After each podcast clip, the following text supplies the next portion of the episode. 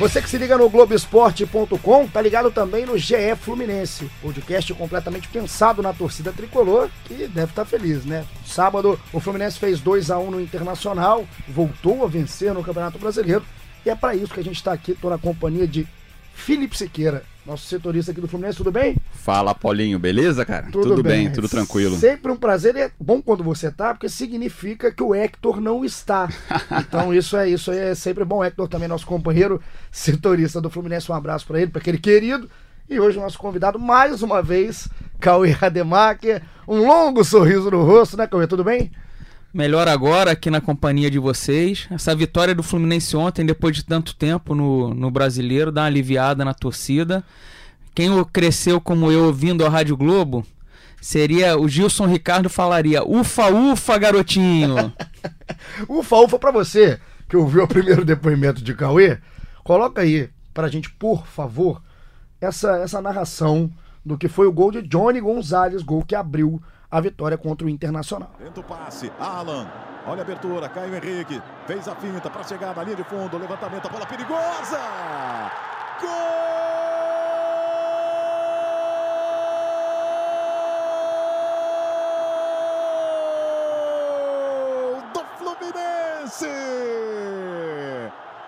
Apareceu Johnny Gonzalez.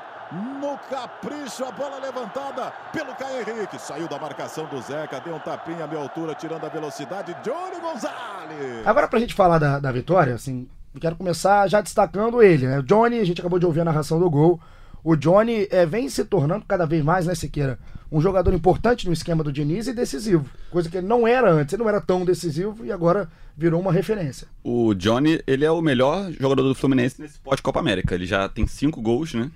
Artilheiro do time no pós-Copa América. E vem sendo uma peça interessante, porque é, ele ele estava jogando como centroavante né, no início do ano, Luciano de um lado, Everaldo do outro. E agora com o retorno do Pedro, com o João Pedro que estava jogando de centroavante antes de se machucar, ele passou a jogar como ponta. E ele joga bem como ponta. Na verdade, a posição de origem dele é a ponta. Só que ele tá jogando como ponta, só que é um cara que entra muito na área, que aparece muito para finalizar e finaliza bem. E ele tá usando essas duas características jogando na, na, agora com o Pedro e tá se tornando esse jogador importante pro Fluminense, que é o, é o cara que consegue fazer a jogada de lado e consegue também é, finalizar muito bem na, dentro da área. E o bicho é forte, né, Cauê? Você vai é, arrancada pra cima dele. Eu não sei se ele também tá mais forte. Ele sempre é um jogador que tem força física. Mas o que eu tô reparando, que eu tenho sentido ontem, principalmente nas jogadas pela esquerda, que ele não perde no corpo, ele não perde dividida e isso facilita ali para aquela arrancada dele que tem velocidade. Contra o Penharol ele faz um, um gol assim, né? É, o Pedro dá um, um, passe de, de calcanhar meio no ar, ele vai carregando, carregando, carregando e bate cruzado, bate forte. Ontem ele quase faz um gol que ele leva de uns dois defensores do Inter pela esquerda no primeiro tempo, chuta para fora e depois fez um gol de cabeça. Ele, ele cabeceia muito bem, ele é o melhor cabeceador do, do Fluminense. O Pedro cabeceia, mas não cabeceia tão bem quanto como o, o, o Johnny, que ele pula muito, cabeceia forte. E ontem ele acertou numa boa jogada do Caio Henrique. Ele abre o placar do jogo no cruzamento do Caio Henrique. E depois o, o, a comédia pastelão do Internacional ali, o gol contra mais bizarro do ano, o gol do Natanael, se não me engano, contra. E aí, o, aí depois de tudo que acontece, parecia que todo mundo ia sair feliz, né? Do, do Maracanã, o pessoal que tava lá no sábado. Mas o Muriel acabou entregando o gol de bandeja para o Edenilson, uma jogada completamente perdida no lateral de campo, um chute para o meio. E o Muriel, mesmo numa noite que o Fluminense sai é, é, com mais motivos para sorrir, consegue sair criticado. É, você via Rock Gol? Via, lembra? via. Então aí eles chamariam ali de cagada ensaiada aquele gol do Inter, né? Com foi certeza. passe e gol, né? Devia um perder menos 5, o outro menos 8 no cartola ali. Só a assistência foi bonita. É. É, sobre o Muriel, ele fez duas defesas aças no primeiro tempo. Ele era um dos melhores do, do Fluminense no, na partida. Tava salvando. Não, não salvando assim, tipo, tava sendo importante para a construção do resultado ali. E no finalzinho ele fez aquele lance ali que acabou espalmando uma bola para frente da área, para a marca do pênalti, um cruzamento sem pretensão nenhuma ali do, do acho que era do Sobis. E o Fluminense acabou tomando gol tomou gol pela 12 vez, pelo, é, pela 12 partida no Campeonato Fluminense, só não foi vazado uma vez no Brasileirão contra o Flamengo, naquele 0 a 0 nas outras, outra, nas outras 12 partidas o Fluminense tomou gol. Então é um, um defeito que o Diniz precisa corrigir urgentemente. E mesmo quem não gosta de número, que não fica pegado ao número no futebol, é uma estatística bastante significativa e mostra a carência do Fluminense no sistema defensivo, Cauê. Ontem, até no final do jogo, só pra gente colocar direitinho como é que foi a escalação do Fluminense na partida de ontem, não teve novidade. O Fluminense entrou com Muriel, Julião, Nino, Digão e o Caio Henrique. Aquela trinca no meio-campo que é o Alan, Danielzinho e Ganso. Marcos Paulo, ontem bem discreto, Johnny e o Pedro. Agora, o que me chamou a atenção até pra gente discutir o que fazer para melhorar esse sistema defensivo, porque peças praticamente não tem como mexer. Agora, ontem ele botou o Ayrton, foi a terceira, terceira substituição do Diniz, entrou no lugar do Alan e teoricamente, o, aliás, a gente sempre fala da barriguinha do Ayrton, me pareceu um pouco mais magro, não tá lá, não tá esbelto, não tá bonito o rapaz, mas estava um pouco, parece um pouco mais em forma. Não é uma opção, talvez, não sei se em todo jogo, mas em algumas partidas ter um jogador do estilo do Ayrton de mais combatividade, mais pegada para tentar dar uma, uma força naquele sistema defensivo. Ele começou o ano até com Ayrton e Bruno Silva titulares, né? Tudo bem, Carioca não é muito parâmetro, mas o, o Fluminense dá a impressão de marcar melhor, até nos clássicos com contra o Flamengo. O Flamengo tinha muita dificuldade em, em enfrentar essa marcação do Fluminense. Mas só que a saída de bola do Fluminense era muito bem pior do que é agora, né? Com Alan, com Daniel, é um time muito leve ali no meio-campo, Alan, Daniel e Ganso. Não sei como é que o Diniz vai fazer para achar esse equilíbrio aí de não, de não tomar tantos gols. Nesse esquema dele, né, Cauê? O Alan acaba vindo, pra, fica no meio dos dois zagueiros, é ele gosta de fazer para saída de bola, e aí ele acaba aproveitando o Danielzinho para fazer esse motorzinho do campo, o Ganso tá chegando mais próximo à área. Eu não sei, talvez, eu acho que com Ayrton e Bruno Silva, você pesa demais o seu meio campo. Não só na idade, mas são jogadores mais pesados, características realmente diferentes desse trio que ele gosta. Mas talvez, você tendo um dos dois jogadores mais, sendo mais combativo naquele sentido cão de guarda, e tendo essa saída de bola com o Alan, deixar talvez o Alan e o Danielzinho variando, ele tem que fazer alguma coisa. Esse sistema defensivo do Fluminense é, não dá para se Ele poderia, tá. pelo menos fora de casa, um jogo agora com o Atlético Mineiro, o próximo jogo do Fluminense lá em Belo Horizonte. De repente poderia, sei lá, tirar o, o Marcos Paulo e colocar o, o Ayrton para ter um time com, com mais marcação. Tem o Johnny para puxar o contra-ataque, mas o Diniz sempre diz que não muda a maneira dele de jogar onde quer que seja o jogo, contra o adversário que for. Naquele primeiro Fla-Flu do ano, todo mundo achou que ele podia mudar a maneira de jogar, mudar a escalação, fazer o Fluminense tentar mais bola longa. Não, ele ficou tocando a bola, tocando a bola. O Fluminense até ganhou o jogo. E ele tem essa convicção, ele não muda. Então o negócio vai ser o Fluminense fazer gol, não perder tanto gol como costuma perder. Ontem mesmo o Wellington nem entrou, perdeu o gol, o Pedro mandou bola na trave mas fez dois e tomou um só, né? Ficou no lucro. E o, Fluminense, é, até você falou no nome do Wellington Nem, é, eu tava vendo o jogo e olhei, tem uma hora que mostrou o banco, os reservas do, do, do, Fluminense no aquecimento. E como é que é importante você ter peça, né? Pra, pra, não precisa ser um elenco galáctico, é só você ter peça para poder substituir. E aí ontem entrou o Nenê, entrou o Wellington Nem. Então, assim, o Diniz agora tem pelo menos opção, né, né Siqueira, pra mexer num jogo. Não, isso é muito importante. É, a gente faz uma comparação ali na, na Sul-Americana, que tem essa questão de inscrição, de mudar peça. O NEM não está inscrito na Sul-Americana, o Nenê não está inscrito na Sul-Americana. O Diniz só tinha o Pablo Diego para o setor ofensivo para mexer no time. E é pro brasileiro, agora ele olha pro banco e, pô, vê o Nenê, vê o Wellington Ney no banco. Ainda tem o João é, Pedro para voltar, né? Até voltar. saber de você, Siqueira, que tá no dia a dia do Fluminense. O João Pedro volta nesse próximo jogo? Tem previsão? Cara, creio que ele volte já contra o Atlético Mineiro, porque ele, é, ele não vem ainda treinando com todo mundo, mas é, foi uma pancada só, não teve lesão no, no tornozelo, é só dor, um pouco de inchaço. E a questão agora é que vai ter uma semana inteira para trabalhar, dá tempo dele se recuperar, é, voltar a treinar com bola com todo mundo e ser uma opção. Acredito que ele não tenha a vaga ali no time, não. Acho que. Marcos Paulo, nesse momento, é o, é o titular ali da o posição. O Marcos Paulo jogou muito bem no, nos jogos anteriores, não foi bem no contra o, o Internacional, foi, a, foi um dos que destoou ali de uma atuação muito boa em termos individuais do Fluminense. Mas acho ali que o, o isso aí, é, aí é, é achismo, porque não teve nem treino nesse intervalo depois do jogo no Internacional, que ele pode considerar até um Nenê no lugar do Marcos Paulo, mas acho que o João Pedro é, não, não funcionou muito o João Pedro e Pedro como centroavante, acho que ele não vai usar o João Pedro ainda não, vai ter como uma opção no banco. Agora eu quero saber até dos dois. Coloca- a gente colocou o nome do João Pedro nessa, nessa discussão, falando do João Pedro, pensando no João Pedro 100%.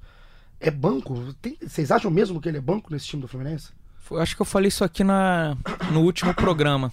O... Tá sempre aqui, né, Cauê? Sempre aqui. Tamo, tamo, a gente tá aqui do lado. Você tá repetindo as perguntas. Estamos trabalhando muito. Mas é porque, assim, é- realmente, é a pergunta que eu faço, eu sempre olho, inclusive a gente, a gente falou isso, a gente discutiu o tema João Pedro, e teve gente falando, ah, é loucura colocar, pensar no João Pedro titular. Mas, sinceramente, assim, é, é, ontem o Fluminense, a gente falando do Marcos Paulo aqui, é, o Marcos Paulo não se destacou no jogo de ontem, até por um motivo que eu vejo nesse Fluminense, que é um time torto. O Fluminense joga muito do lado esquerdo.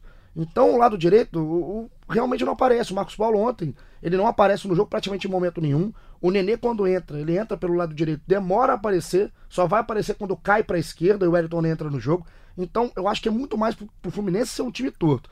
Por isso que eu falo do João Pedro, talvez jogar os dois juntos, mas não ele na ponta. Acho que o Johnny tem que jogar nessa ponta mesmo. E às vezes dois atacantes. Tirar esse esquema que tem que estar na cabeça de ter três atacantes e jogar com os dois. Eu acho o moleque muito talento. Porque eu também acho muito ruim o João Pedro ficar fora desse time, que é um time que tem muita dificuldade em fazer gol, perde muito gol.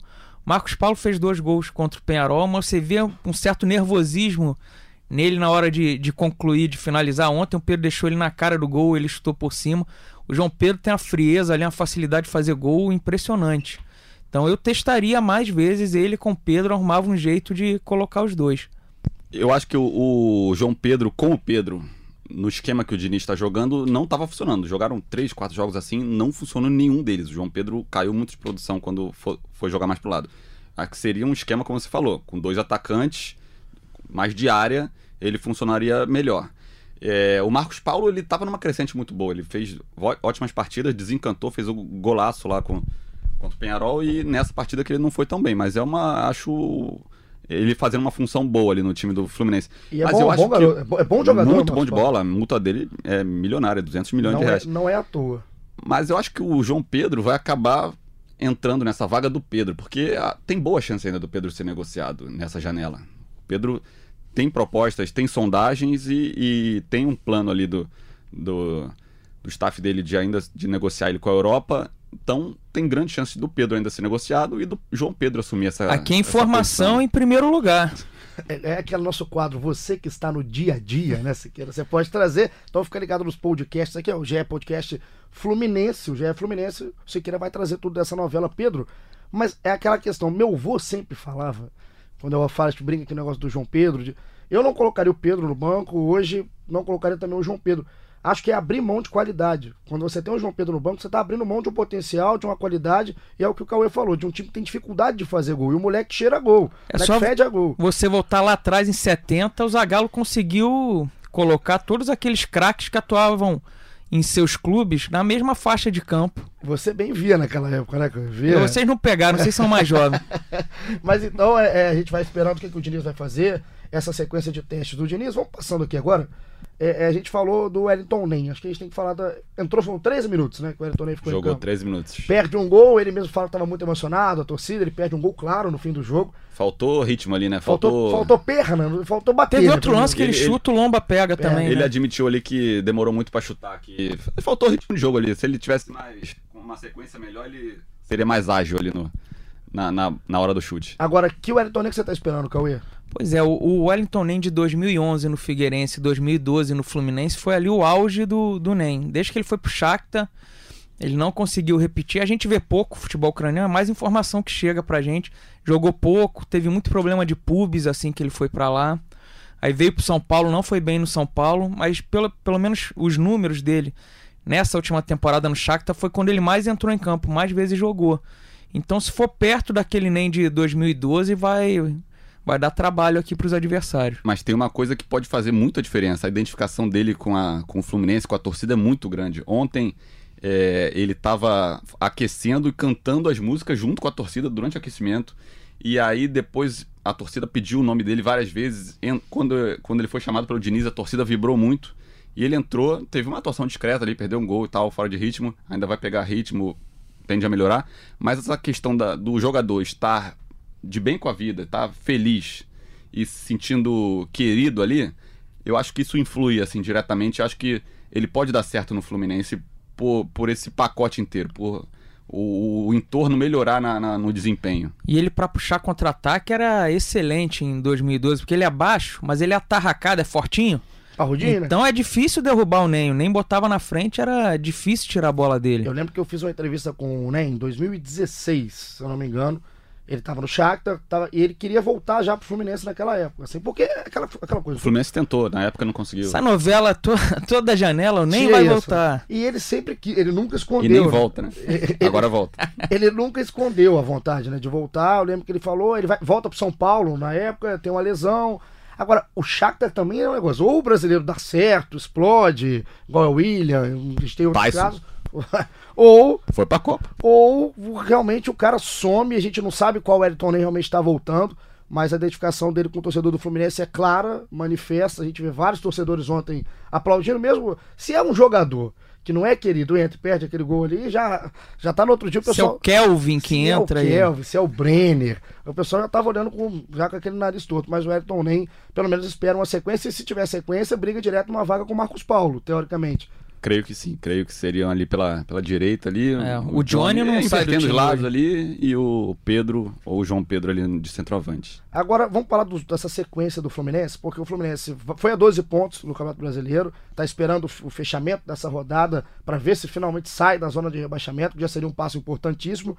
E tem a sequência o Atlético Mineiro, fora de casa, no sábado, dia 10, e depois no dia 18 pega o CSA em casa.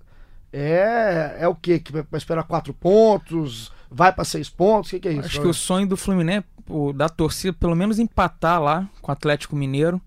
Daria até um bom público para jogar aqui no Maracanã com o CSA, que é um jogo que tem que ganhar de, de qualquer jeito, né? O problema do Fluminense é que o Fluminense ganhou do Cruzeiro, do Grêmio e do Inter no campeonato.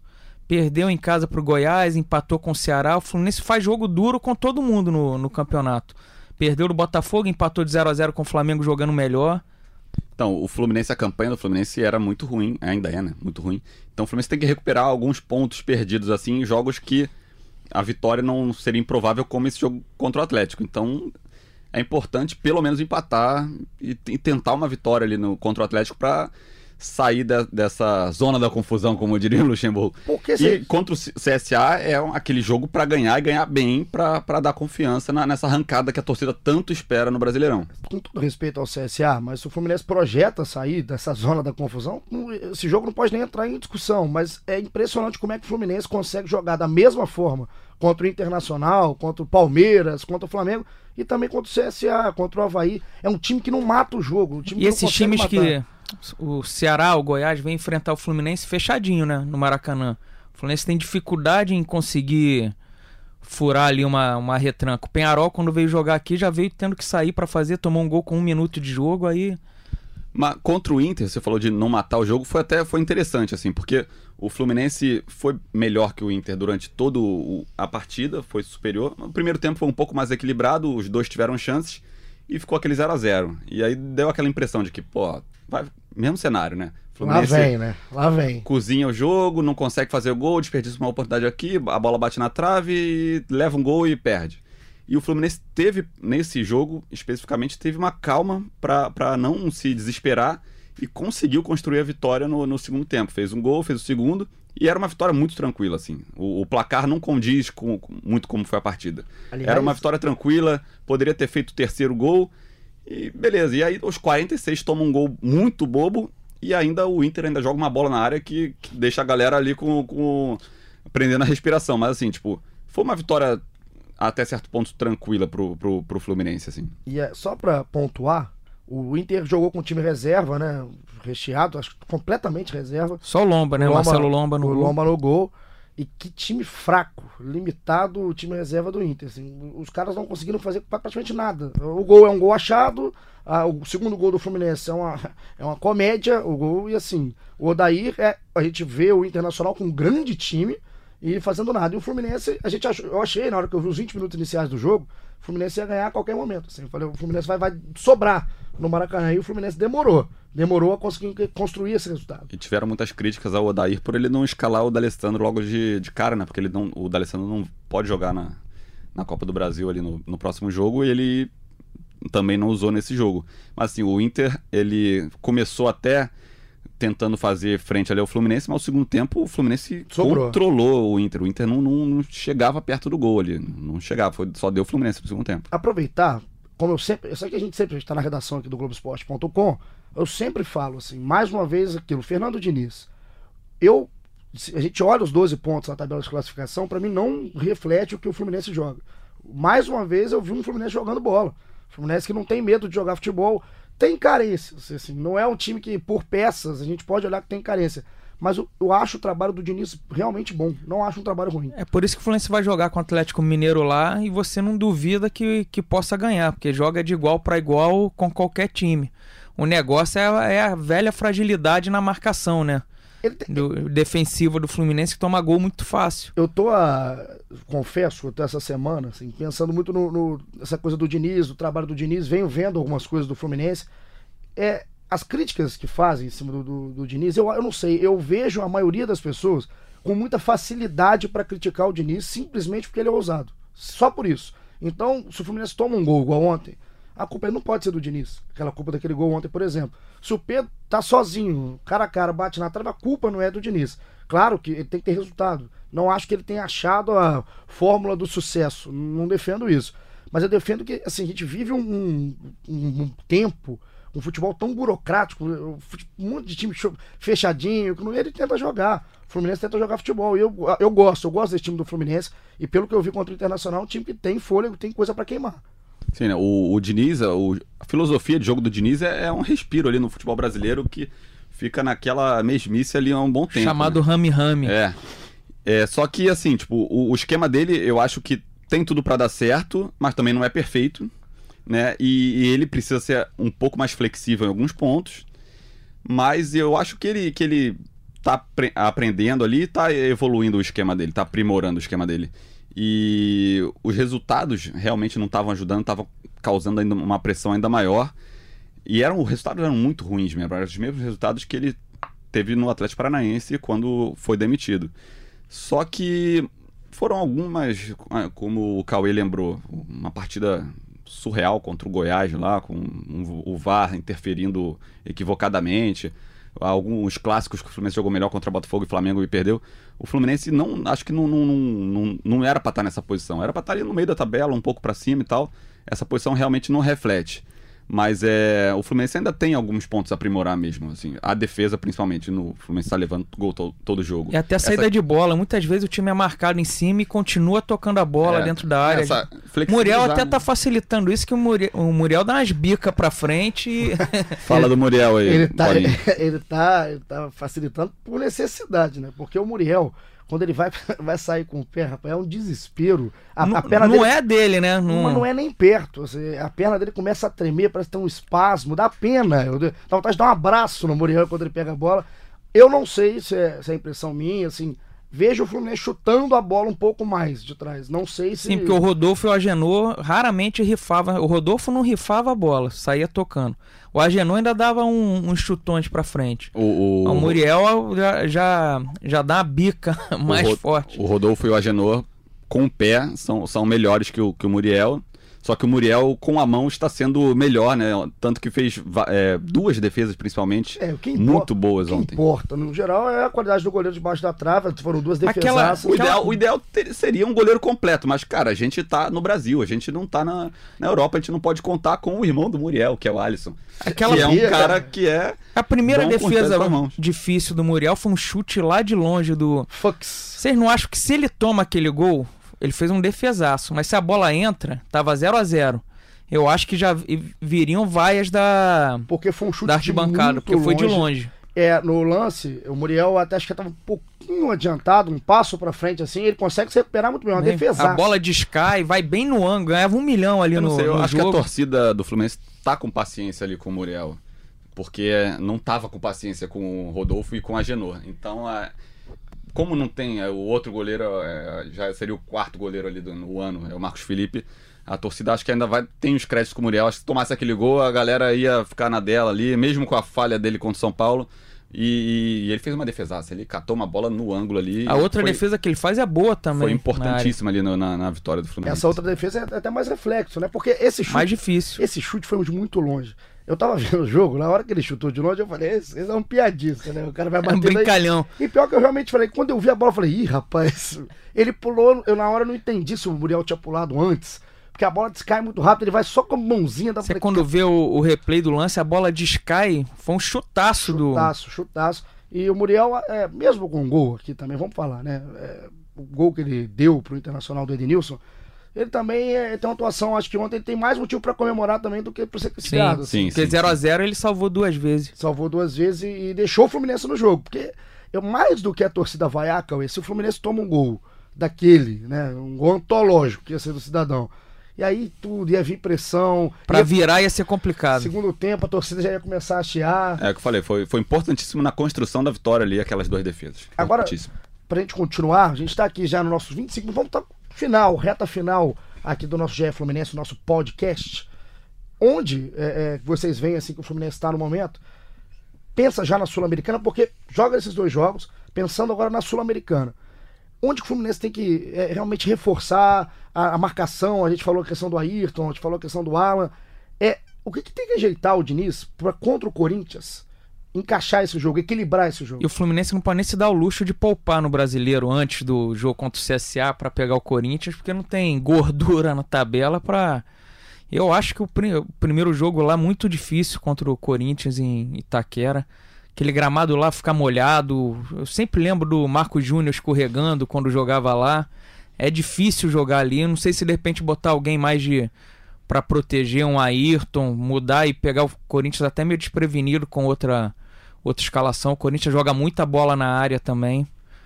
Eu acho complicado ali. É, é um, é um equilíbrio, é um dilema difícil mesmo pro Diniz resolver como melhorar aquela marcação ali e sem mudar as peças ali, porque tá funcionando ofensivamente, o sistema ofensivo do, do Fluminense funciona bem na criação de jogadas com esse meio campo, é, Daniel, Alan, Ganso, com o ataque ali do Marcos Paulo, é, o Johnny, Pedro.